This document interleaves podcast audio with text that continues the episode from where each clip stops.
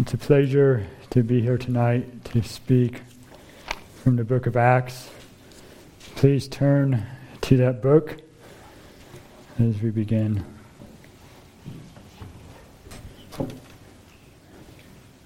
Let me pray. Father, we just commit this time into your hands, into your care. We trust that you will give to us the message that we need to hear as we study, that we might learn more about who you are and what you desire of us. In your name, amen. When we chose the passages last year for the study of these of these prayers, the prayer passages, this passage in Acts 4, 24 to 30 was the most popular one mentioned. It was, we went around the room and everybody that was there gave suggested prayers to cover, and this one was mentioned by many of the, of the men there.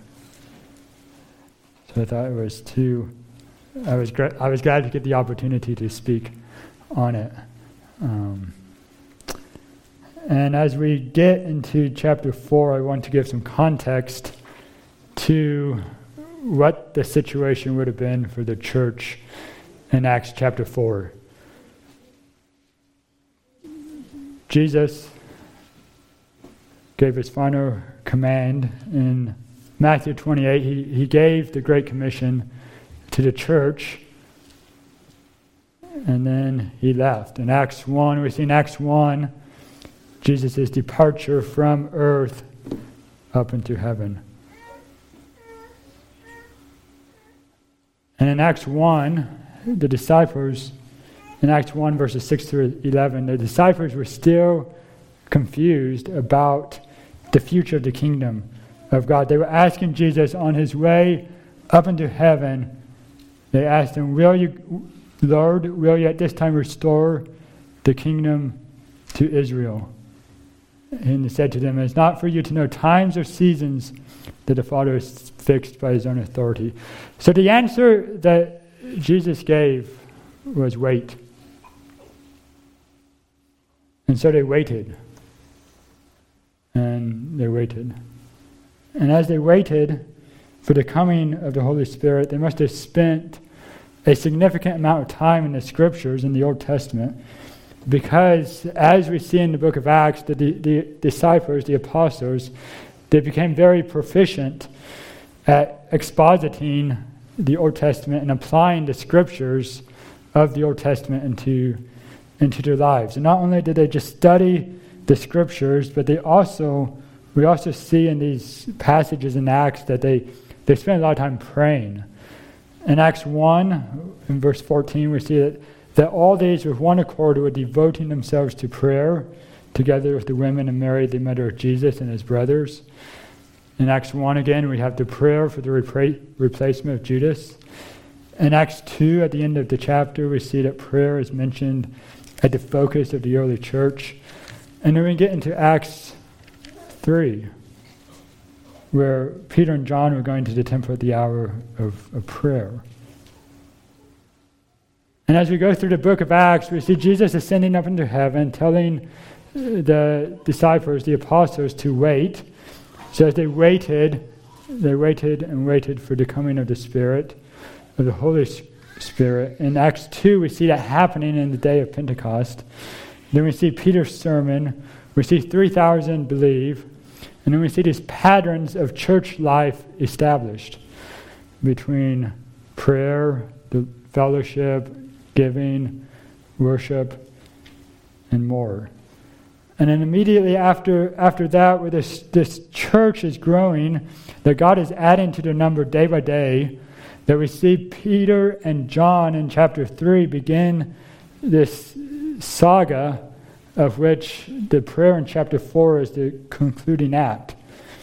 So over these two chapters in Acts, after in Acts 3 and Acts 4, we see this, this account of what happened when Peter and John went to the, to the temple to, to pray.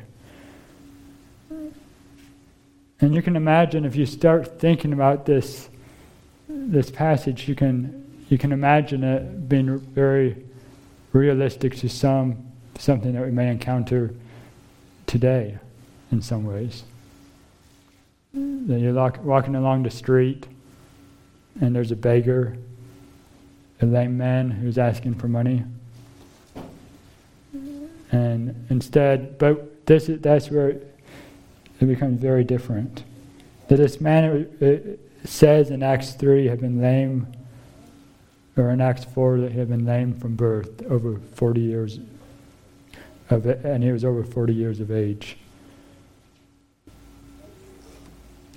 And Peter and John, as they're on their way to the temple, they diverge from their prayer to heal this lame man who had been lame from birth. And if you read the book of Acts, you will notice quickly uh, that preaching and miracles go hand in hand. In the majority of these instances, preaching comes first, and then the miracle comes later to validate and support the preaching. But in this instance, the miracle happened first, and the preaching was later, that came after and came out of the miracle. It was incredible and it was an obvious miracle. Peter and John teach and preach, and there's this crowd that had surrounded him as a result of this miracle. And as the account says, that 5,000 men believe. But not just does, the, does this miracle attract the attention of, of all of these onlookers who, who want to hear more about Jesus, who, who, who, in who, whose name the miracle was performed, but also attracts the attention of the Sanhedrin, who, who take Peter and John into custody and, and talk to them, bring them before themselves the next day. In Acts 4, as we continue on in this account, we see this back and forth between the Sanhedrin and Peter and John in verses 5 through 22. In chapter 7, there's the initial the initial question, which the Sanhedrin would have known the answer to, in whose name do you do this? And because Peter had already given them that answer yesterday to the crowds. In verses 8 through 12, we see Peter's powerful response. And we see in verses 13 and 14 that the, the Sanhedrin was powerless to respond because they can see that these men have been with Jesus. So instead, they resort to threats in verses 18, uh, 15 through 18. And Peter responds in verses 19 and 20. Uh, both Peter and John respond in 19 and 20 that they had no choice, that they were going to keep on preaching the name of, of Jesus. Verses 21 and 22, as we get into this conclusion to this interaction between the Sanhedrin, we see once again that Sanhedrin threatens Peter and John, but they cannot question the results of the miracle. That they, can, that they see that this miracle has taken, taken place and that they were powerless to respond because the people had given the glory to God. And now in verse 23, Peter and John are released and they go back to their friends, they go back to the church, and they give this update to the church on what had happened. And the church, not just in verse 21, we see that the people are praising God but that, that includes the, the church as, as well. Now, if we back up a chapter, or we back up a couple of chapters, we can read in, in Acts 2 47 that praising God and having favor with all the people was a characteristic of the church in that time. Acts 4:21 all the people were praising God for what had happened. There was a certain acceptance and recognition of the early church by the Jewish people. The rulers, the Sanhedrin, may not have been overly thrilled in some ways by them. They may not have been too happy about them that they were still proclaiming this Jesus that they thought they had crucified and killed and done away with. But there was this, this recognition and acceptance by the Jewish people. Up until chapter 4 in Acts. Until this account, the church had really not experienced the truth of the prophecy on Jesus on persecution. In Luke 21, 12 through, 12 through 15, we, we read this prophecy of Jesus. But before all this, they would lay their hands on you and persecute you, delivering, up delivering you up to the synagogues and prisons, and you will be brought before kings and governors for my name's sake. This will be your opportunity to bear witness. Settle it therefore in your minds, not to meditate beforehand how to answer. For I will give you an answer, a mouth and wisdom which none of your adversaries will be able to withstand or contradict. And you can start seeing this happen in, in chapter 4. And even after chapter 4 in Acts, we see that the, in Acts 5, verse 13, that the people held them in high esteem.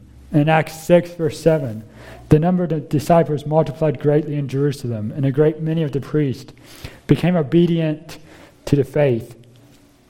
But this, this narrative starts to shift in Acts 4 with the threats of the Sanhedrin. The public peace the early church enjoyed at the beginning of its existence, dis, existence disappeared and was instead replaced with a greater tension. In Acts 4, verse 18 and 21, we see threats. In Acts 5, verse 40, we see that the disciples or the apostles were beaten. But it was not until the death of Stephen that there was widespread persecution. We read in Acts chapter 8, verses 1 through 3, that immediately after the death of, of Stephen, that there arose on that day, that, that day of the death of Stephen, that there was a great persecution against the church in Jerusalem. And they were scattered throughout the regions of Judea and Samaria, except the apostles. Devout men buried Stephen and made great lamentation over him. But Saul was ravaging the church and entering house after house. He dragged off men and women and committed them to prison. The Sanhedrin moved from threats in chapter 4 to more serious types of persecution a few chapters later. And they had found their man to persecute the church. They had found Saul, who was willing and desirous and zealous to per- persecute the church, and they did it very effectively at that point. And side note here, for those in the in the studies in Galatians, I'm speaking tonight on this text from Acts 4, but the Galatians studies this week are covering Galatians 1, verses 11 through 24, which is Paul's account of his life persecuting the church and then being saved by Jesus. So if you have time, go back and study that passage if you're not in those studies. But the connections as on how all of these books of the scriptures bring the history together and the theology together all into this to this account of God working in the lives of people are so rich and so so incredible. And now we get to verse 24 of Acts 4 to this pivotal prayer this pivotal time. What is it going to be? You can imagine them thinking. As you start experiencing rumblings of persecution, what are we going to do? What should we do? What is the response going to be?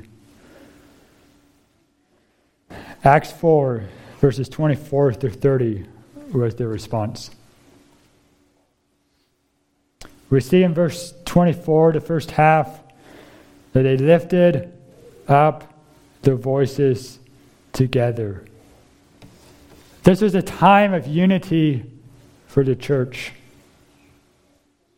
Acts 4:32 after the prayer we read and now the full number of those who believed were one heart and one soul. There was this special time of unity among the believers that resulted in generosity, that res- resulted in outreach, that resulted in prayer. But this outward demonstration of this unity of heart was evident in this, in this prayer. And this was not just, just prayer generally, but it was prayer, it says here, to God.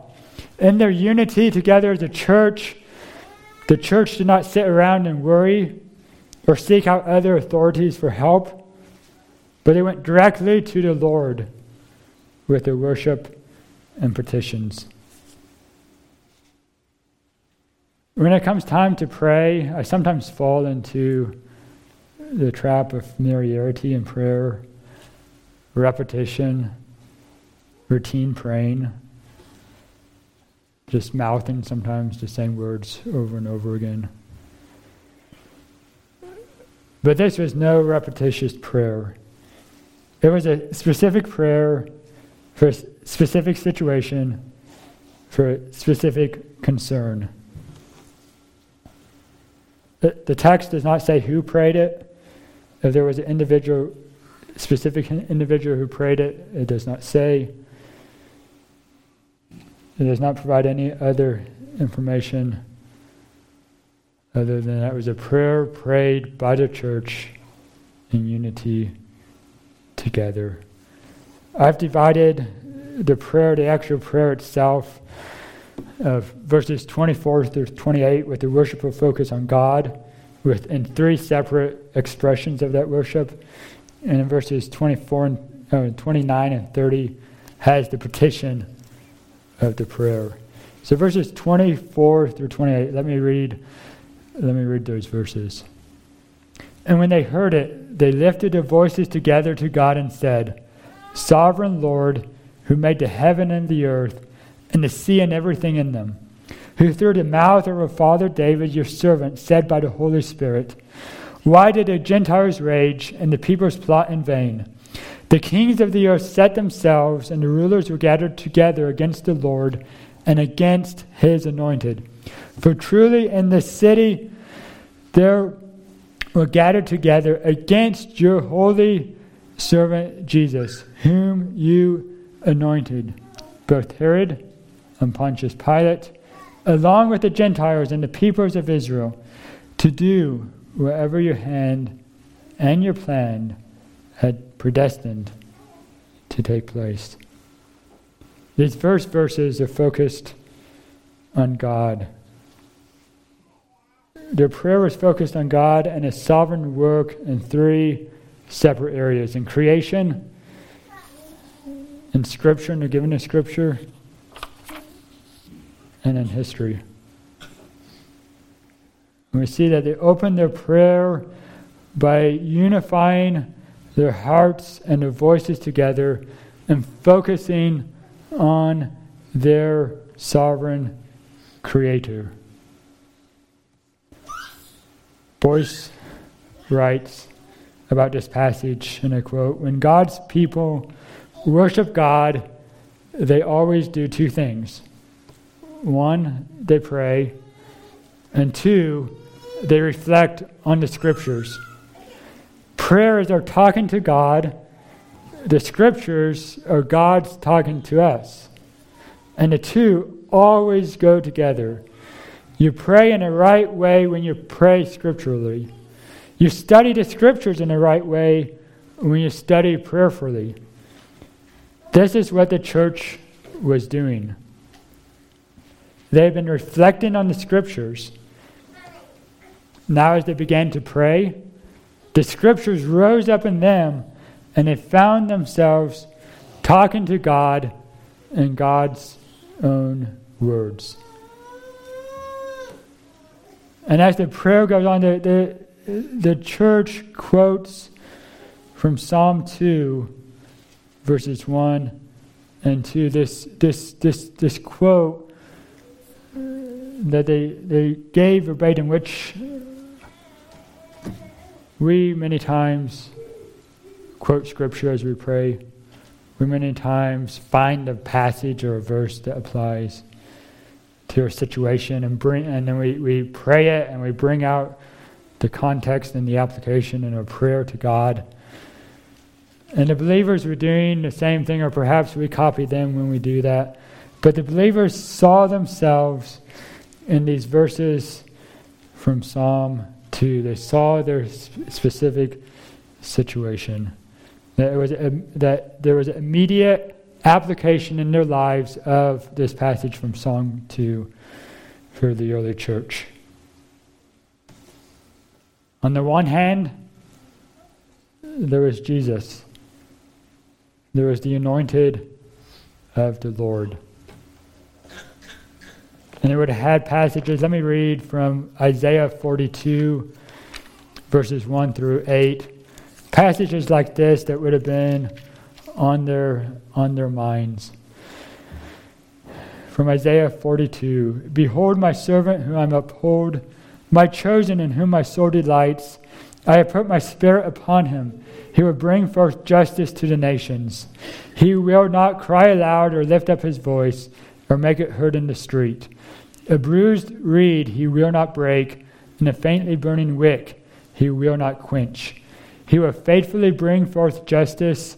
He will not grow faint or be discouraged till he, is, till he has established justice in the earth, and the coastlands wait for his law.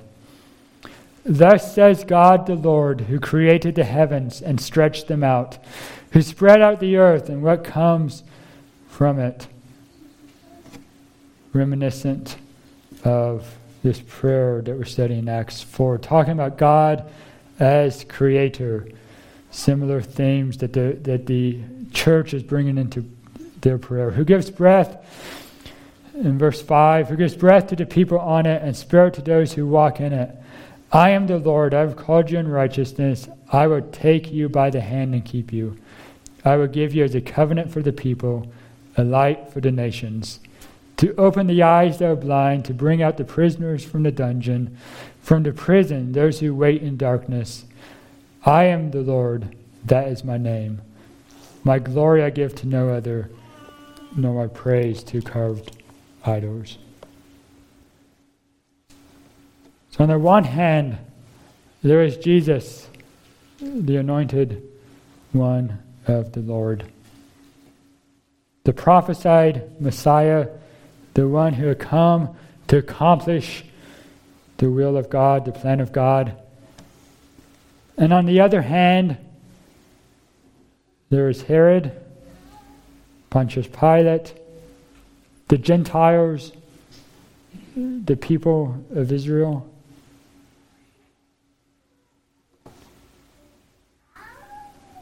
But it was not what they were thinking. These people had gathered to destroy Jesus.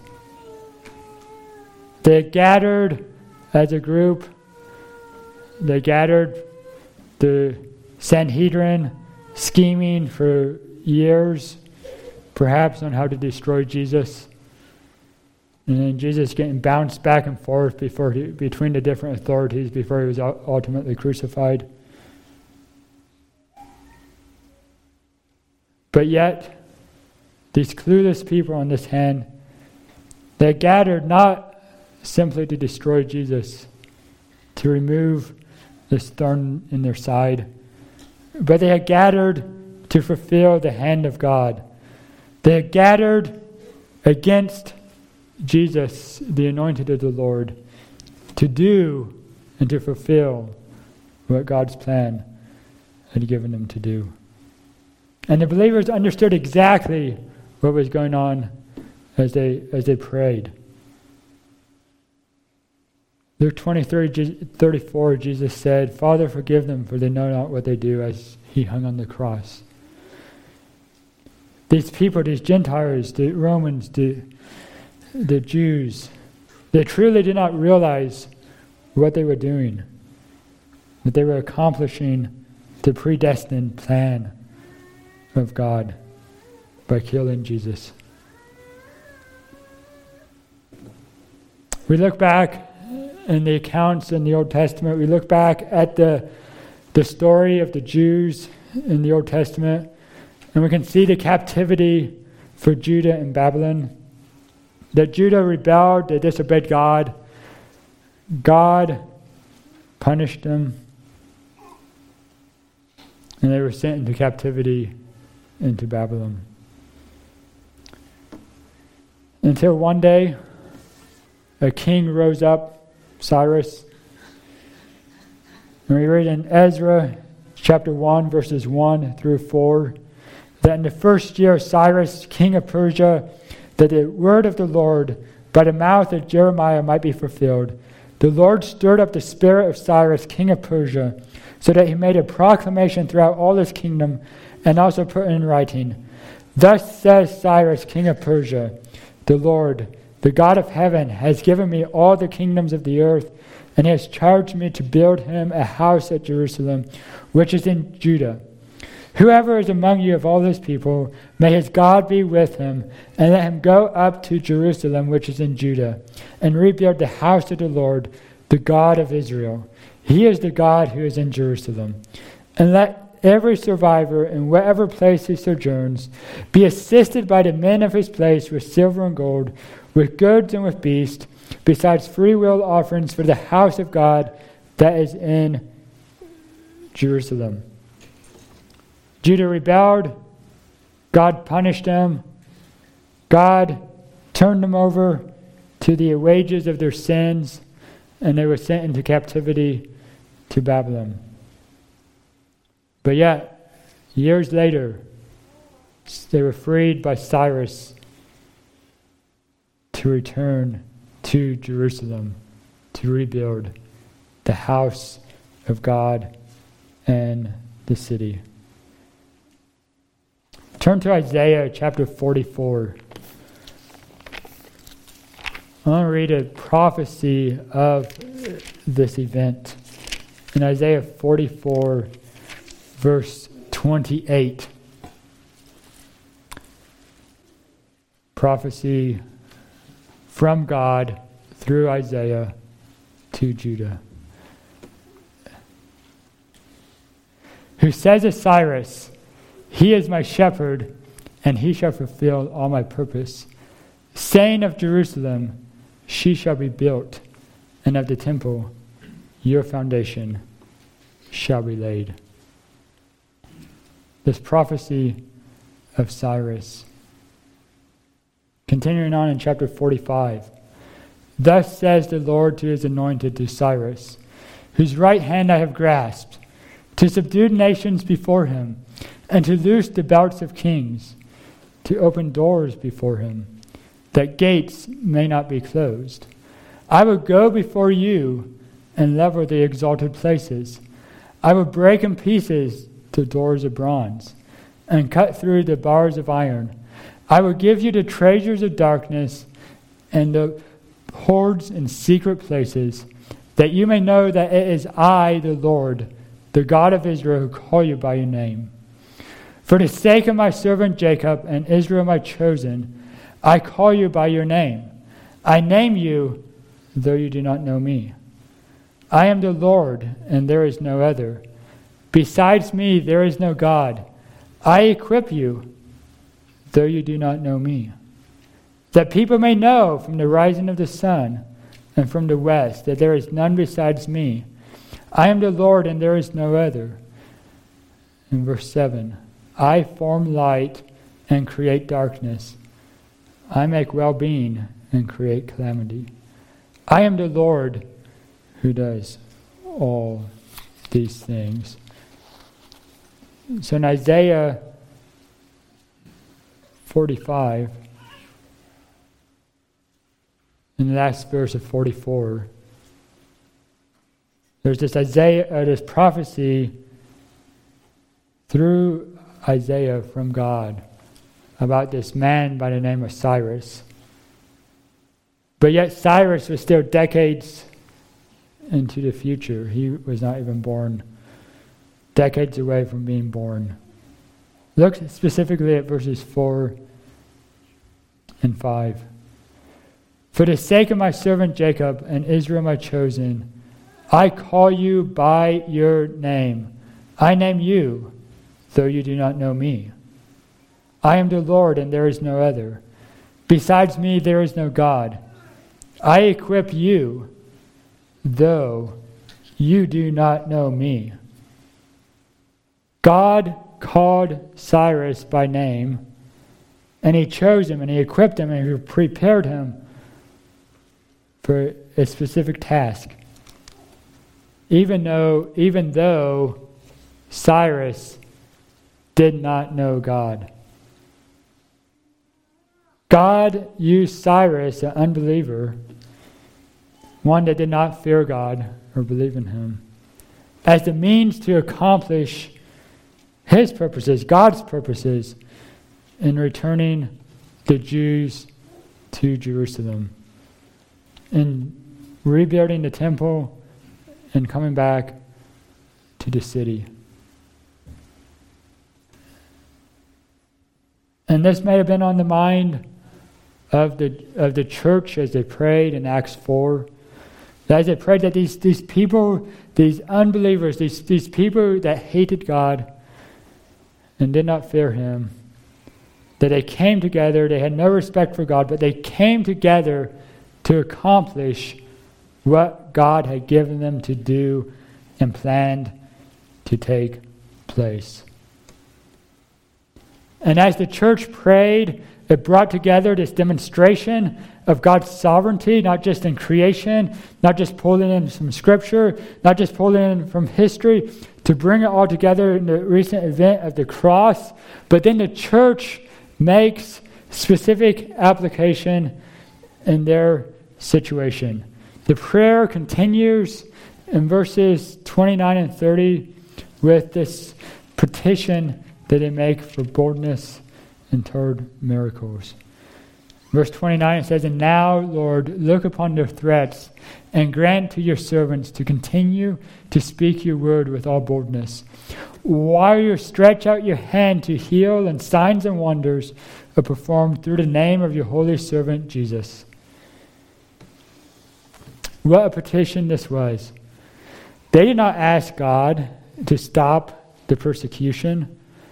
They did not ask him for, to grant them favor with the authorities.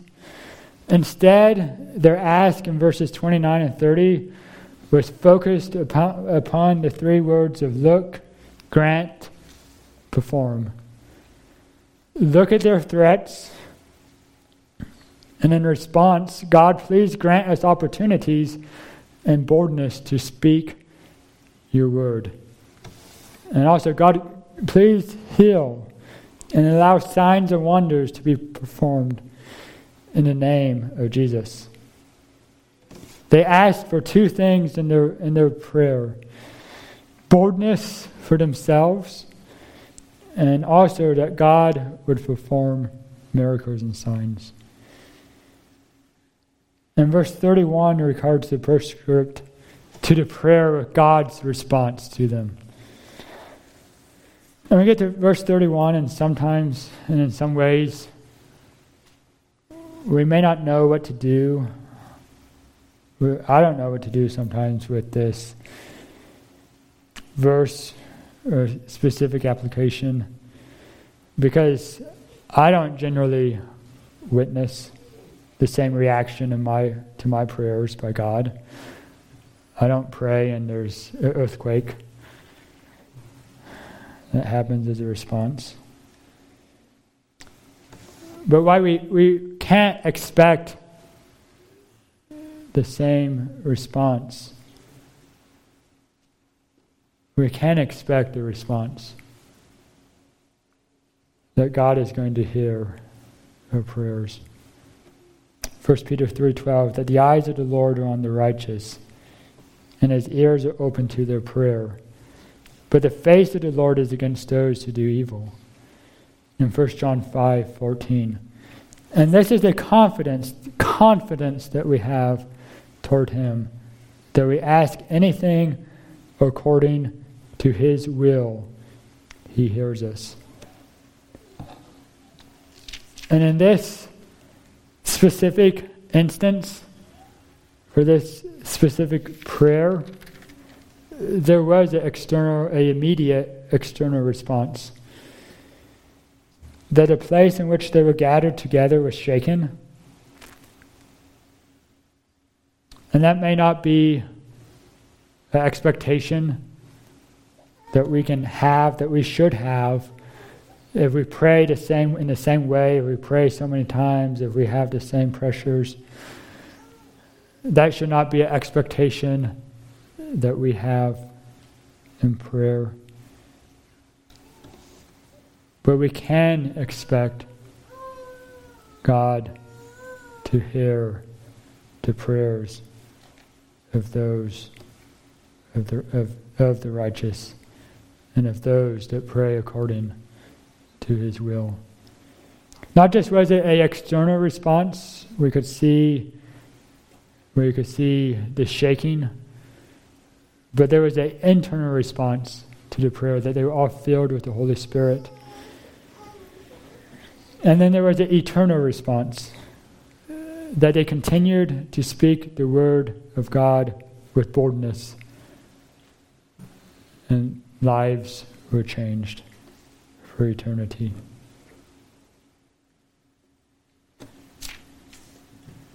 The story is told of, a, of, a, of the last prayer of a young woman who lived in Asia under communist rule, who was caught attending an illegal Bible study. And some of you prob- many of you have probably heard this story before, but in this account, in this story, in this Bible study, the, the pastor was reading from the Bible, and as he was reading, men suddenly broke into the home, terrorizing the believers who gathered there to worship. The communists shouted insults and threatened to kill the Christians, and the leading officer pointed his gun at the pastor's head. Hand me your Bible, he demanded. Reluctantly, the pastor handed over his Bible, his prized possession. And the guard threw the Word of God on the ground at his feet. He glared at the small congregation. We will let you go, but first, you must spit on this book of lies. Anyone who refuses will be shot. A soldier pointed his gun at one of the men. You first. The man slowly got up and knelt down by the Bible. Reluctantly, he spit on it, praying, Father, forgive me. He stood up and walked to the door. The soldier stood back and allowed him to leave. Okay, you, the soldier said, nudging a woman forward. In tears, she could barely do what the soldier demanded. She spat only a little, but it was enough.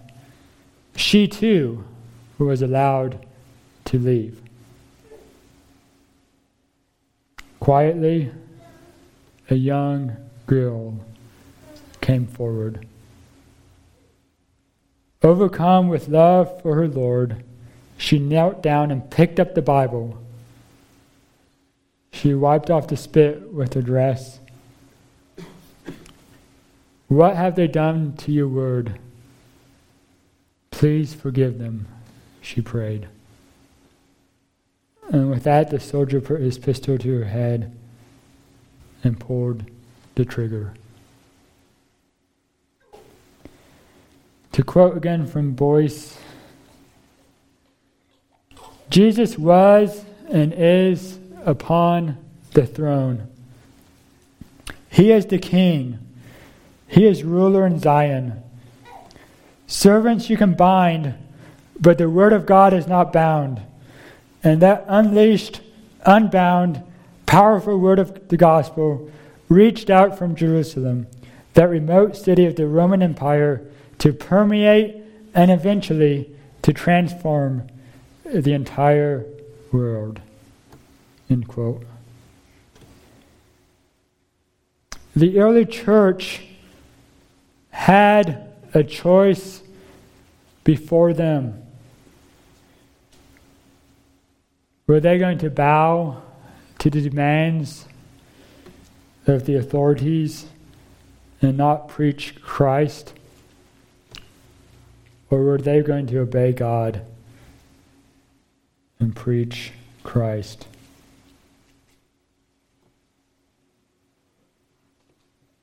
And they made their choice and they prayed for boldness. They prayed for God to work. My life is brief.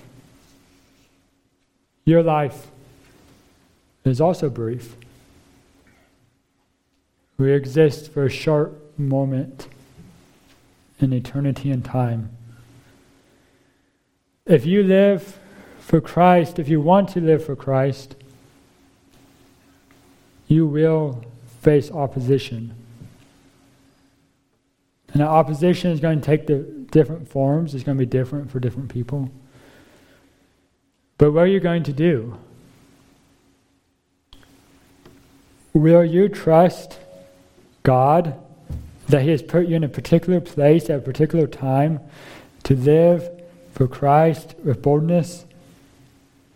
Are you willing to pray for these opportunities? Are we, are we willing to take this prayer from Acts and make it our own? Are we willing to pray that God will give us opportunities? And then are we also willing to trust God to give us the boldness to act in those opportunities? Let's close in prayer. Father, thank you so much that we have this prayer in the Bible, that we have this example of the early church, that they were not ashamed of you, that they were willing to recognize your sovereignty and then to trust you in their lives as they proclaimed the gospel to others and as they lived their lives. Help us also that we would be willing and able to do likewise in living for Christ. In your name, amen.